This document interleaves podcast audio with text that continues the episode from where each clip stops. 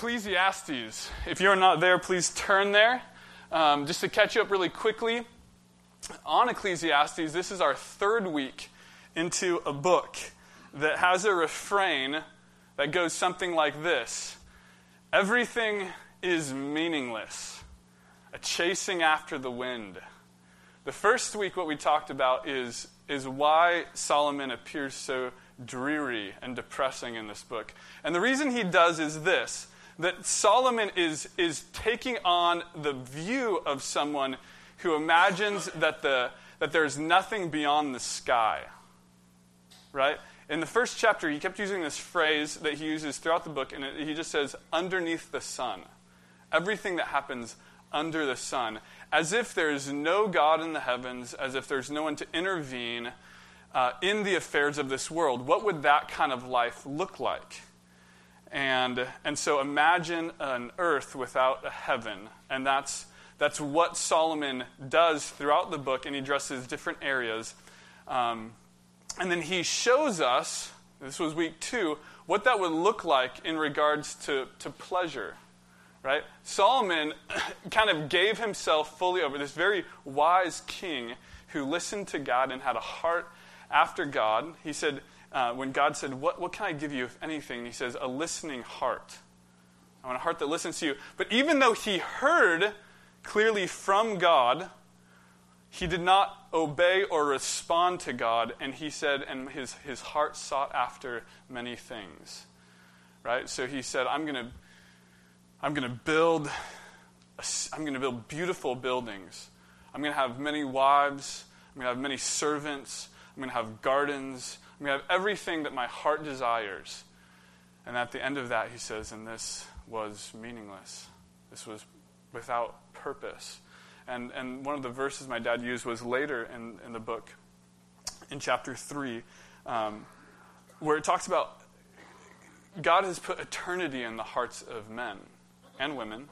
He has put eternity in our hearts, and so we, we seek to be satisfied. It's this strange thing Especially we're people that say there's nothing beyond the sky. There's no, there's no heaven, there's no hell, there's no God.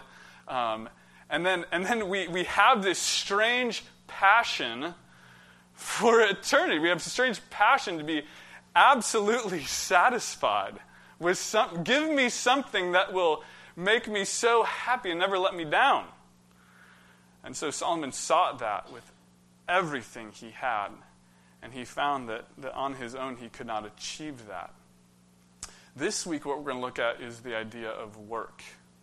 Um, how does work play into this?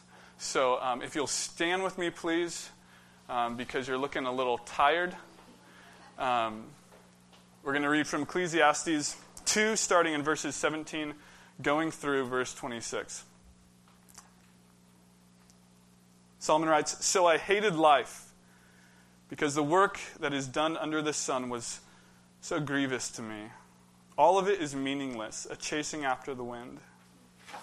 I hated all the things I had toiled under the sun for, because I must leave them to the one who comes after me.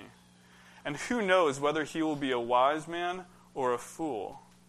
Yet he will have control over all the work into which I have poured my effort and skill under the sun. This too is meaningless so my heart began to despair over all my toilsome labor under the sun. For a man may do his work with wisdom, knowledge, and skill, and then he must leave all he owns to someone who has not worked for it.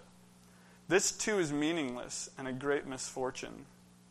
What does a man get for all the toil and anxious striving with which he labors under the sun? All his days his work is painful, is pain and grief. Even at night his mind does not rest. This too is meaningless. A man can do nothing better than to eat and drink and find satisfaction in his work. This too I see is from the hand of God, for without him, who can eat or find enjoyment? To the man who pleases him, God gives wisdom, knowledge, and happiness, but to the sinner, he gives the task of gathering and storing up wealth to hand it over to the one who pleases God. This too is meaningless, a chasing after the wind. You may be seated. so, so work, toil, in the words of Solomon. Um, we're going to use the word work, even though the word toil here is, is far more expansive than just work. It's literally whatever, whatever kind of your, your life's labor is. Um, and that is helpful to think of it that way because all people kind of have different works. Um, you know, the classic example people use is like the stay at home mom is very much toiling. um, and so simply, so don't, you don't have to just think of work um, as something that you get compensated by money for, like you're hired an employee. Um, but it literally is whatever you are employing your time to do. Okay? And this is something that we have to learn in life. Um, this last quarter, I was asked to write a short essay on my, what my first job was. And my first job was my brother and sister and I, uh, older brother, older sister and I, would sell freeze pops at the end of our driveway for 25 cents. And so we would sit out there with little cooler, um, hot summer days. And I just remember doing this one summer, and it was toil. Um, because we also lived on a street that no cars really came by. So it was just brilliant on the part of my parents. Um, so we would just we would sit out there, and then all the neighborhood kids would gather around, and so we would just be you know skateboarding or throwing footballs, and then and then a car would turn on the street, and everyone would be like a car, and then they'd all run behind and just sit there, which had to be the most intimidating thing for someone driving by, seeing like this little pathetic sign that just said 25 cents for a freeze pop. They're not called otter pops. Um, but that, that was my first job. The, the reason I think my, well, there's probably multiple reasons my parents had us do that. Um, one of those reasons was probably just to get us out of the house and occupy us. But there's things that you do as a parent to slowly teach your kids what it means to work, what it means to labor, whether it was a, a little job like that or whether it's emptying the dishwasher or, or mowing the lawn. And I remember even with those specific tasks, at a very young age, I was very aware of what was easier and what was harder. And I knew my brother was too because he would always have me mow the backyard and he would mow the front yard. He would always empty the top of the dishwasher and I would have to empty the silverware. Right? So, so you're, you're aware that, that there are those things that are easier and those things that are harder. And you start figuring out how to live your life in such a way that your toil is not an absolute burden as a child. You know what I'm talking about. And you, you have this with kids, it's amazing that you as a parent could do everything for them, right? You don't have to have them empty the dishwasher.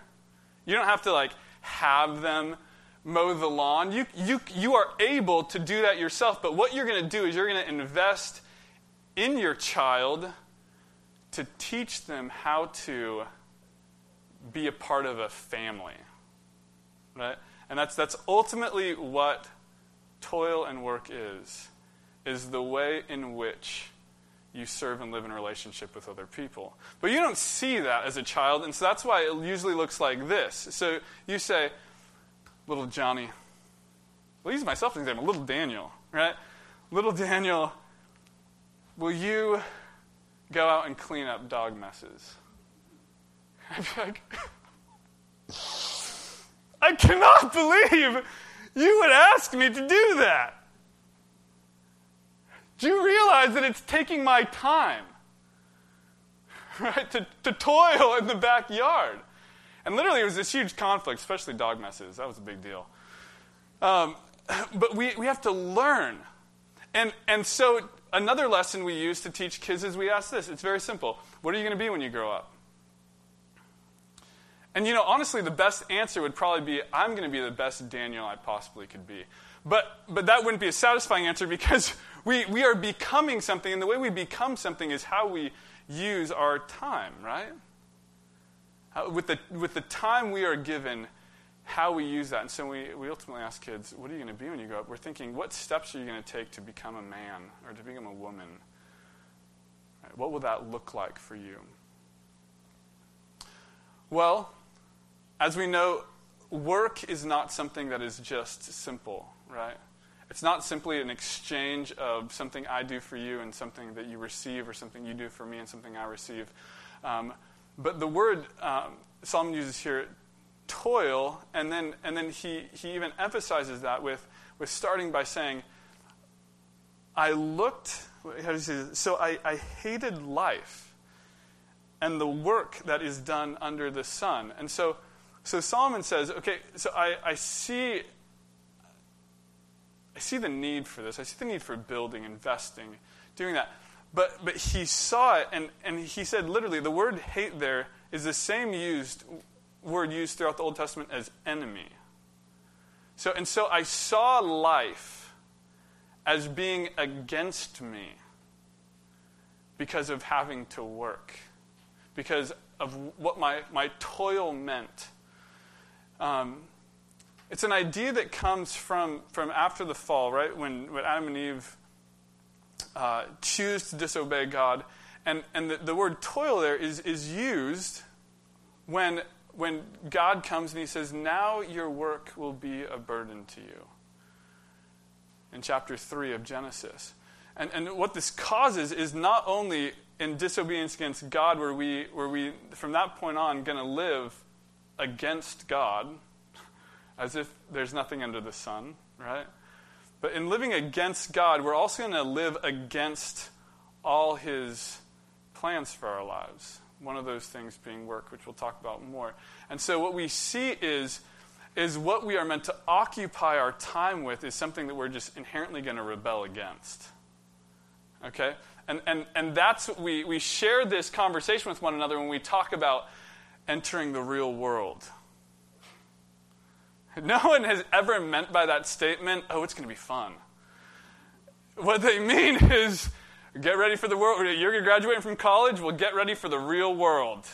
Which means, oh, you thought that was bad. Well, let me tell you, it ain't bad at all compared to, right, the real world. Eight hours plus a day of striving. You know, it's, it's incredible once you leave college and you thought of all the, the griping you did about having to do homework. and then you actually enter the workforce and, and you're like, give me college again. so, how we understand this? Well, first we're going to look at what Solomon said, what was so displeasing to him, what made him feel like the world was against him, and then his response to that. There was four things that made Solomon feel like the world, uh, the work he had to do was actually an enemy towards him. And the first is this that the fruit of his labor would only be experienced or enjoyed for a short amount of time.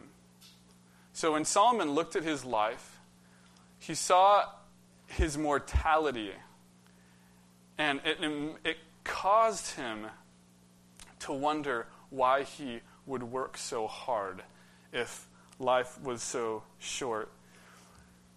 And and I think about this in terms of when we you know when we work, usually we get compensated for that, we get paid.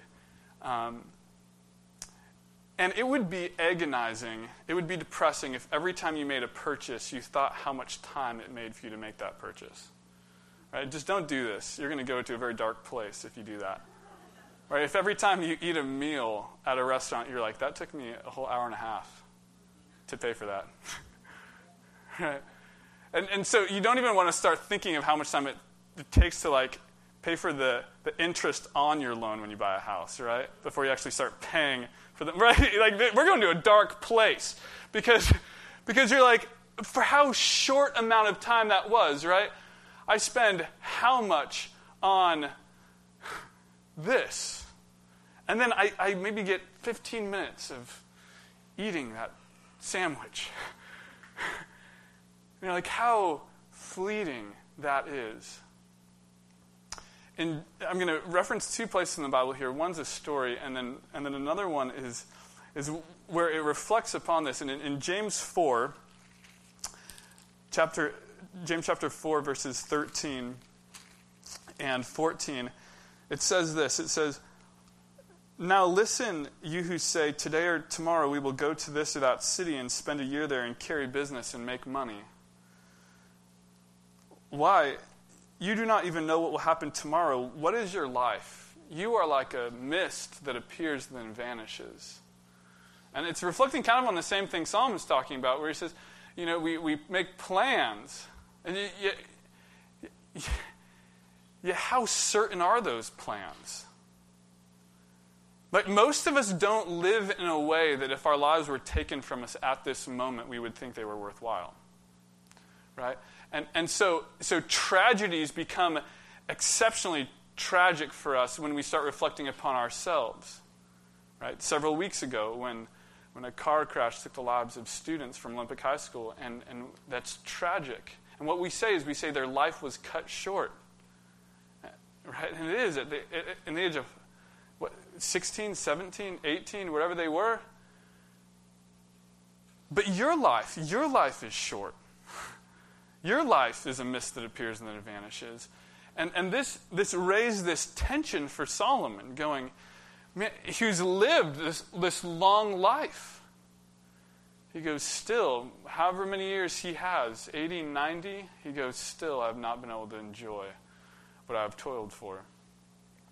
And in the Gospel of Luke, there's a story, a parable Jesus shares about a man who um, they called a rich fool, a man who was a, a, farmer and had a bumper crop one year and had so much grain that he realized that he could retire. And so he said he built bigger cisterns to hold the grain in, and he put it all there. And he says, "Now I will, I will enjoy the rest of my years." And it says that very night, God came to him and said, "You fool." You've invested everything in storing up something for yourself, but, but what you've stored for yourself, you won't be able to enjoy. You've pretended like you could just hold on to it. And yet, that's not the way it works. And so Solomon sees that and he says, What is the point of work? If everything I work for is so short. Don't worry, there's only three more points. We won't get fully depressed before we go into the hopeful part of this. the second thing he mentions is this that he says, I will leave my possessions to someone else. This is true in a, in a couple ways. One is that um, your possessions ultimately aren't your own, even if you think they are.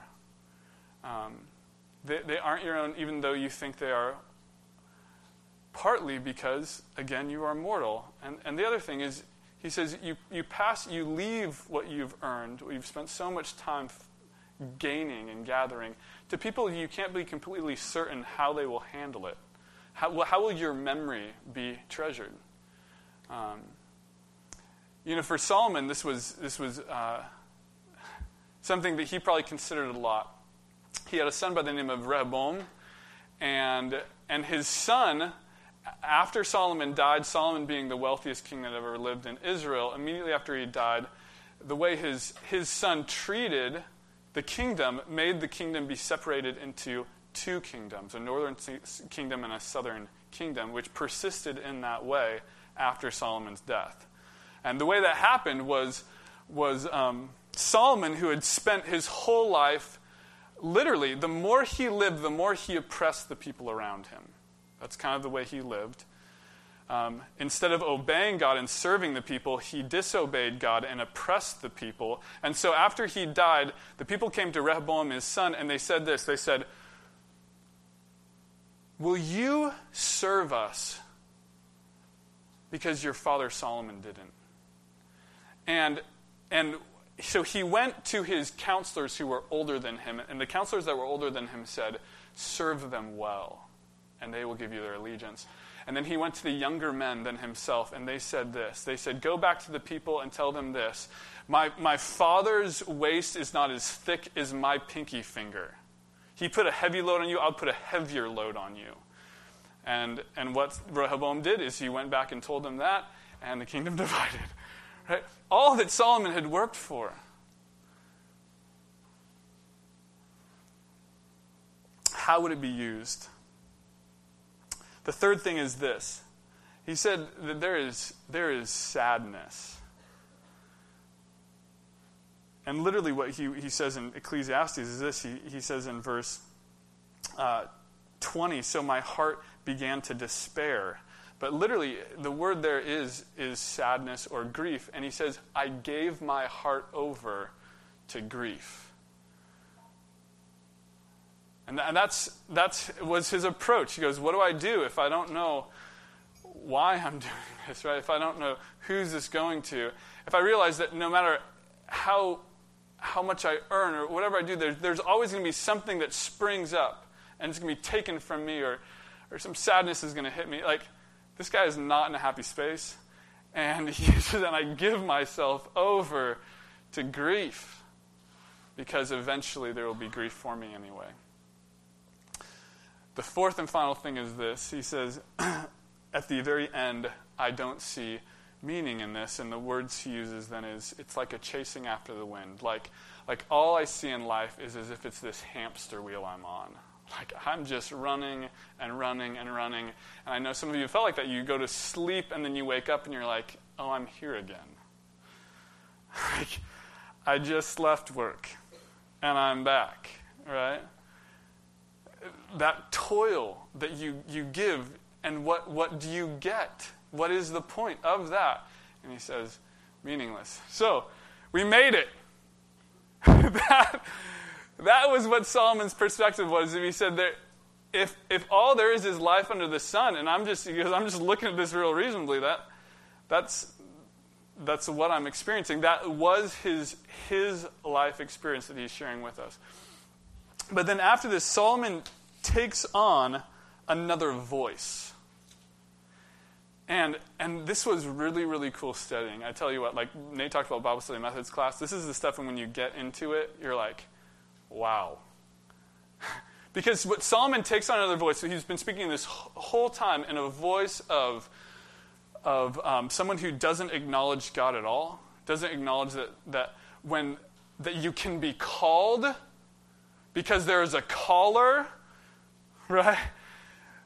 He, he takes on the voice of Genesis. And the, the way we know he takes on the voice of Genesis is because he uses the same words over and over and over again that is used in, in the, the narrative of the first two chapters of Genesis.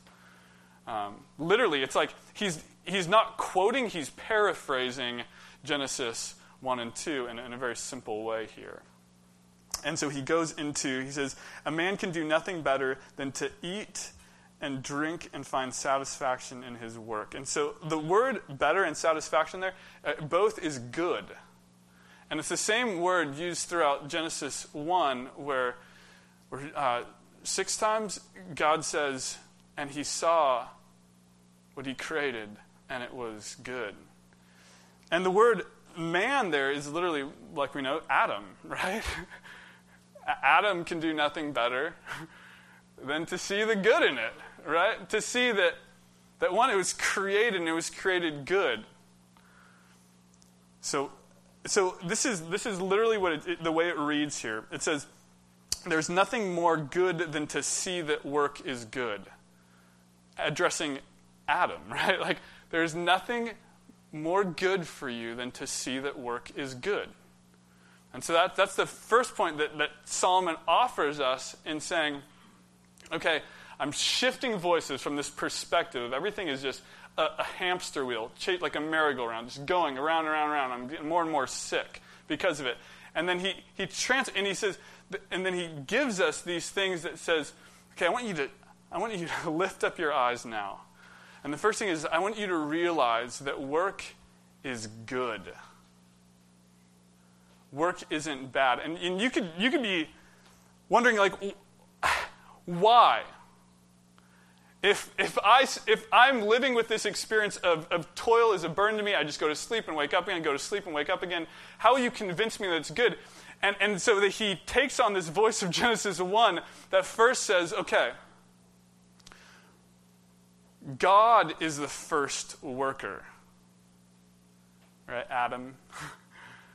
so we, we look at Genesis 1 and we have God, God creating. So God is a worker. And then God creates a worker, right? Labor and toil isn't a, isn't a part of the curse, it's a part of the blessing. the blessing of how you use your time. So, so God is a good worker, and He's calling us to be good workers. And good workers, and, and the first command He gives is, is to be fruitful and multiply. So, so to create and toil and work in such a way that it, see, in this, this language of multiply, spread out across the earth. It's, it's all of a sudden, it's not this way centered. It's not, I'm looking at myself, but he goes, I'm giving you work, I'm giving you toil, and so the world will be blessed through you. That is the means by which the world will be impacted and blessed by your existence. Because think about it how else is that going to happen? You sitting on the couch eating potato chips isn't blessing a whole lot of people. Unless it's downtime for you to go back and work again, right? Like, whatever that is, like, God has, has made us in such a way that, that He's given us the ability to go out and make a difference. It's good. And that's and God God did that by making a difference himself, the ultimate difference, which is by making the world and making you in such a way that you can contribute to that. This isn't something to be avoided or looked past. It is good in itself if it's used to its good end. Right? And th- this is really, really powerful because, because our view of it typically makes us constantly look past it. Are you, are you, following with me here? We look past it, so we look to what? We look to the weekend, or we look to clocking out, or we look to retirement. That, that's sort of our relationship with work, is we're, we're always looking to what, what we can do afterwards, and what you're going to do is you're going to lose 70% of your life looking ahead to something else. And God goes, Don't look to something else. Look to what you're doing. See that I made you to do that. And, and so the second thing is this that not only is work good, but it, it is a means by which we are given gifts by God. Work is not just good, but is a means by which we are given gifts by God. Things that you will miss out on if you do not work. And you see that. Man, I, I, I know people who, who try as hard as they can not to work. It's true. And, and when you try as hard as you can not to work, you are going to be missing out on, on both ways God has gifted you and both ways God, and, and also ways God is wanting to gift you. Here in the book of Ecclesiastes, it says, to, to the man who pleases God, God gives wisdom, knowledge, and happiness. Literally, what this is saying is the one who sees God's good plan. Because the word here is that same word in Genesis, good. Right? The man who pleases God, the man who sees the good in what God is giving, God then gives wisdom, knowledge, and joy. So how do we how do we get wisdom, knowledge, and joy? Well, it's, it's not just by, by sitting in your corner and praying, Lord, I want to be awesome. I go out so when I am out there, I will be awesome. That's not the way you get awesome. God, God has instructed you, gifted you, so you go out and you start walking with Him by the power of His Spirit, right? Investing in others, building those relationships that He has given you serving them as they also serve you. And you'll grow in wisdom and understanding and in joy. And wisdom, understanding, and joy. What are those things? Wisdom is simply this wisdom is the ability to live life well. Right? The ability to live life well. Knowledge is this it's the ability to understand things around you, things in your life understand how to fix an engine, understand how to heal a relationship that's broken. You can and see there's a difference between wisdom and understanding in that way, or knowledge, where you can know it, but then wisdom shows you how to apply it. That makes sense? And then joy is simply the word here is gladness. That then your heart is is satisfied by being able to go out and do that well. I think too many of us um, we see work as a toil and as a labor and as a pain. And so, so we don't see ourselves as being able to be co creators with God like He's intended us to be. And that's a powerful word, and it's a true word. Is that God made you to make. God made you to make. And, and as you do that, and you see the work of your hands, you are meant to be given joy by that. The third thing is this that work has a goal. So, work is good. Work allows you to receive the gifts of God, see the gifts He has already given you, see those applied, change the world. And the last thing is that work has a goal. And, and we actually didn't read these verses, but, but I'm going to reference them. And, and then um,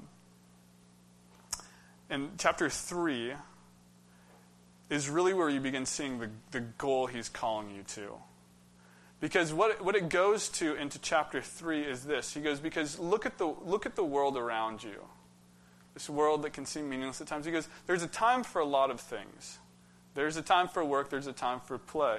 Right? There's a time to born, die, a time to plant, time to uproot, time to weep, and a time to laugh. And how do, how do we interact with all those things? And he says, Again, in verse 9, what does the worker gain for his toil? I have seen the burden God has laid on men. He is, verse 11, just let your heart sing with this. He says, He has made everything beautiful in its time. He has set eternity in the hearts of men, yet they cannot fathom what God has done from beginning to end. Guys, dwell there, live there. Like, this is so satisfying because, because he goes, as you look at your life, and you see it, it might not immediately fit. It might not immediately make sense. It might, might be that you are in a place or you are in a job where you don't immediately see where that works in God's plan. Where you're like, there is nothing happy about this. And, and Solomon isn't just giving you a simple, like, God's good, God's great, God's gifting you. Like, he, he then goes, well, look, like there is labor in this. There is still a curse that hangs here, right? There is toil. I have seen the burden God has laid on men because there is, right, Genesis 3, that, that there are going to be thorns and thistles. There's going to be sweat on your brow when you try mowing your lawn. But, but what happens here, he says, but he has made everything beautiful in its time. So, as part of work, part of this, this God has a goal in it is there a, there's, a, there's a part of faith that is required in this. That as you work, as you labor, you see in it, you are co laboring with God Himself. Because, because ultimately, ultimately, your work, your labor, the goal of your life isn't for self satisfaction in a self centered goal. But it's, it's far bigger than that. And so that's where we use the word calling. Right? You know, the word vocation, the, the, the Latin word for that literally means to call. And so the, the really neat thing about this is, is you're probably familiar with that. What's my calling? What's, the, the, the neat thing about that is, is that to be called requires that someone has to call you. Right? You know little kids when they're walking around with their play cell phones and they're like, right? It's not that. They're making that up because they've watched you do it. they're like, oh, I got a call. Like, the, when a call comes in, it means that someone has communicated. And, and that's literally what the call is. That, that the call is that God has seen you, created you, made you, and He's put on your life the ability, as you walk out, to see His beauty by co creating with Him, by fulfilling the things He's calling you to do. And we see this no better than in the person of Jesus. This is where, where we're so helped because, because I think we can wonder what does that look like with this, this turmoil that I experience? This is what it looks like. And track with me here, please. In John 11, Jesus is pre- preparing himself, he is praying for. For preparing himself for, for what he's going to be experiencing coming up, which is going to be getting betrayed, getting handed over. that This time that he knew was his, his calling. And he's struggling with that. This is not an easy call that's been put on his life. And he says, in John 12, he says, Unless a grain of wheat falls to the ground and dies, it remains alone, isolated, only given to itself. But if it dies, it, it bears much fruit. And Jesus' life was that because right after that, then he prays. It says, then he's addressing the disciples, and then he prays to the Father, and he says, Oh, if this cup could be taken from me. But not my will, but your will be done. Uh, Jesus is such an incredible example in this because this is not necessarily easy. I'm not just saying go laugh your way through your workday because people will think you're crazy. there's, there's a specific offering that's happening here on the part of Jesus where he acknowledges what his calling is and he says, And I could try. Even Jesus, he goes, I could try to remain alone in this, just live for myself. But if I did that, what would happen? I would remain alone. But if I, if I sacrifice to all the plans I could make for myself, because then, then what will happen is I will bear much fruit. And that is this part where it says, and he and God has made everything beautiful in its time. And the way you see this work out, so that's John 12, John 13. It says, on the night that Jesus was betrayed, him and his disciples gather in a room. And no one was there to wash their feet, and so Jesus gets up and he goes around one by one and washes his disciples' feet. And, and it says in John 13, and this is something to be noticed, it says, showing the full extent of his love, he washes his disciples' feet. That is the wording in there, the full extent of his love. You're like, how is that possible? You're going to go die for people. It's like, no, the full extent of his love was, was all along the way. It wasn't just the cross. The cross is like glorious, but that wasn't it. Jesus didn't wait for that moment. All along the way, Jesus was showing the full extent of his love through things like washing people's feet. And so, this is what we learn about work, toil, what you're called to. It is, it is this act of if you decide to hold to yourself, be true to yourself, and not serve anyone else, not sacrifice, you will remain alone. But if you, like Jesus, give your life, Jesus said, I did not come to be served, but to serve and give my life as a ransom for many. Greater love has no man than this, that he laid down his life for a friend. That, that is ultimately at the heart of your calling and your work. As you serve others, you will bear much fruit. And some of that fruit you will be able to see. Some of that fruit you will never see. But in trust and faith that He makes everything beautiful in its time. Everything beautiful in its time. And that's not just this short amount of time. This isn't just your mortal breath we're talking about, but it is about God and His eternal plan and the eternity He's put in your heart being fulfilled because you're part of something way bigger, way bigger than your little plan. So, the offer Solomon's making here is join the plan of God, serve others. Because sadly, tragically, we have made our work about ourselves. We have made it about gaining for ourselves. And Solomon later he talks about money. He says, he says, Of money there is no end. Whoever loves money never has enough. Whoever loves wealth is never satisfied with his income. Right?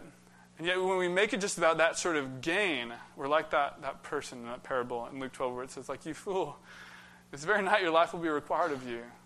You didn't live with eternity in your heart. So, see this. What does that mean for us as we work? This can mean a lot of different things for us. And I think sometimes it can mean one of these, but I, I want to list all of them so you can see the many beautiful ways this could, uh, could look in your workplace.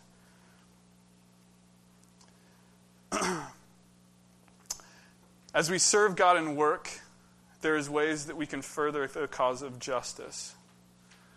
And I think I want you to think very expansively beyond just, um, you know, oftentimes we think of social justice, which is very important and the things that entails, but justice in terms of, of letting it be known at your work what is right and wrong, being a presence for righteousness there. A place where you can show Jesus to your coworkers. John 13. I'm not actually advising you wash their feet because they'd think that was weird. But in what way will you do that? To serve them in a way where when Jesus got down, everyone was like, I would never do that. In what way could you do that? to work with skill and excellence because God has given you skills. And, and when you employ those skills, you'll be a blessing in a way that no one else can do that. God has made you uniquely to do that. You guys are gifted in ways that I am not gifted. To create beautiful things because God Himself creates beautiful things. And by creating beautiful things, you show the goodness of God. A way to influence your culture, both your work culture and the culture around you. A place to be full of thankfulness, being thankful because you have a job, being thankful when someone serves you or does something for you. Next time someone brings you a, a piece of paper or um, you know something, saying thank you to them, right? Not expecting it's just an obligation. Um, and ways that you can have also heartfelt service to others. Solomon uses the word heart in here a couple times, and it's it's incredible because he moves it from this this like logical thing to realize that we are deeply impacted by these things. Work can be a place to live out your passions and, and do what you do with great satisfaction. Work also is a place you can make money. And not just make money for yourself, but make money in a way to be generous with it. Um, a way to bless many people, a way to build the kingdom. Um, there are many things beyond these that you can do. But work is essentially this work is essentially a gift of God to be co creators with Him, investing in other people and enjoying every day of our life. That is the essence of it. Right? Work is a way that we become co creators with God. And what I mean by that is, is God, God's not going to. Good example here. Like when a tree falls, it just doesn't splinter into lumber, right?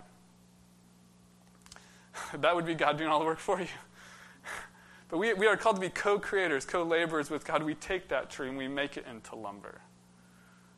Do you guys realize what it takes to get milk in your fridge? It takes hundreds, maybe thousands of people serving you. Isn't that incredible? Work is the way we co create with God. It's the way we build relationships with other people and invest in other people. Right? Somewhere along the way, there might have been a veterinarian that made sure that cow didn't die so I could have milk. I don't know. Like, like all those little things. I mean, even think of the massive machinery, and you can just be like, oh, that guy moved the dirt with that bulldozer. But what about all those little tools it took to create that bulldozer? Right? Like, everything you have is this crazy inner working network of relationships that when God created, He said, This is good.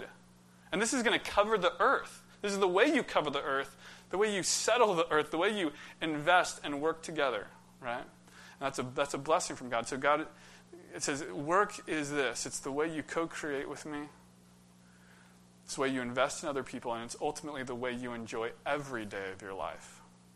You don't just enjoy the weekends.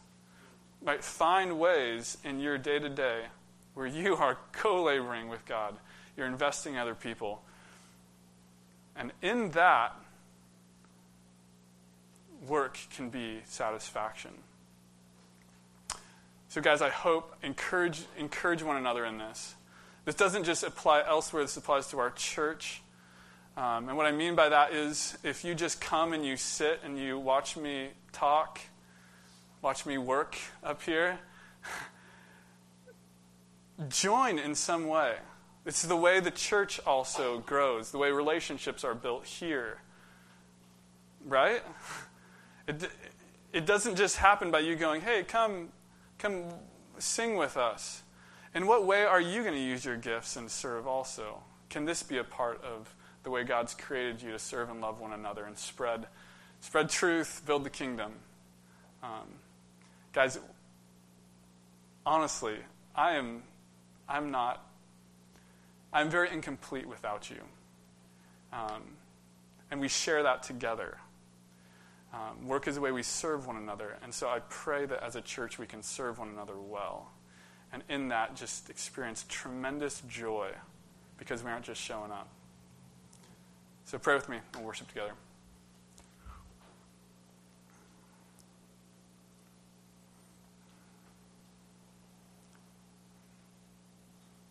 God, it is amazing to know that, that, more, there's more purpose than just our plans, than just what I think up. But you have a plan, you have a purpose. And we are meant to be satisfied. And we aren't meant to just avoid the labor of our days. God, I pray that you will open our hearts to this truth. You allow us to participate. You'll free us from maybe lies that we tell ourselves that keep us from, from enjoying you and enjoying those around us and serving them well. God, thank you for your word that reminds us of these things. Pray these things in Jesus' mighty name, amen.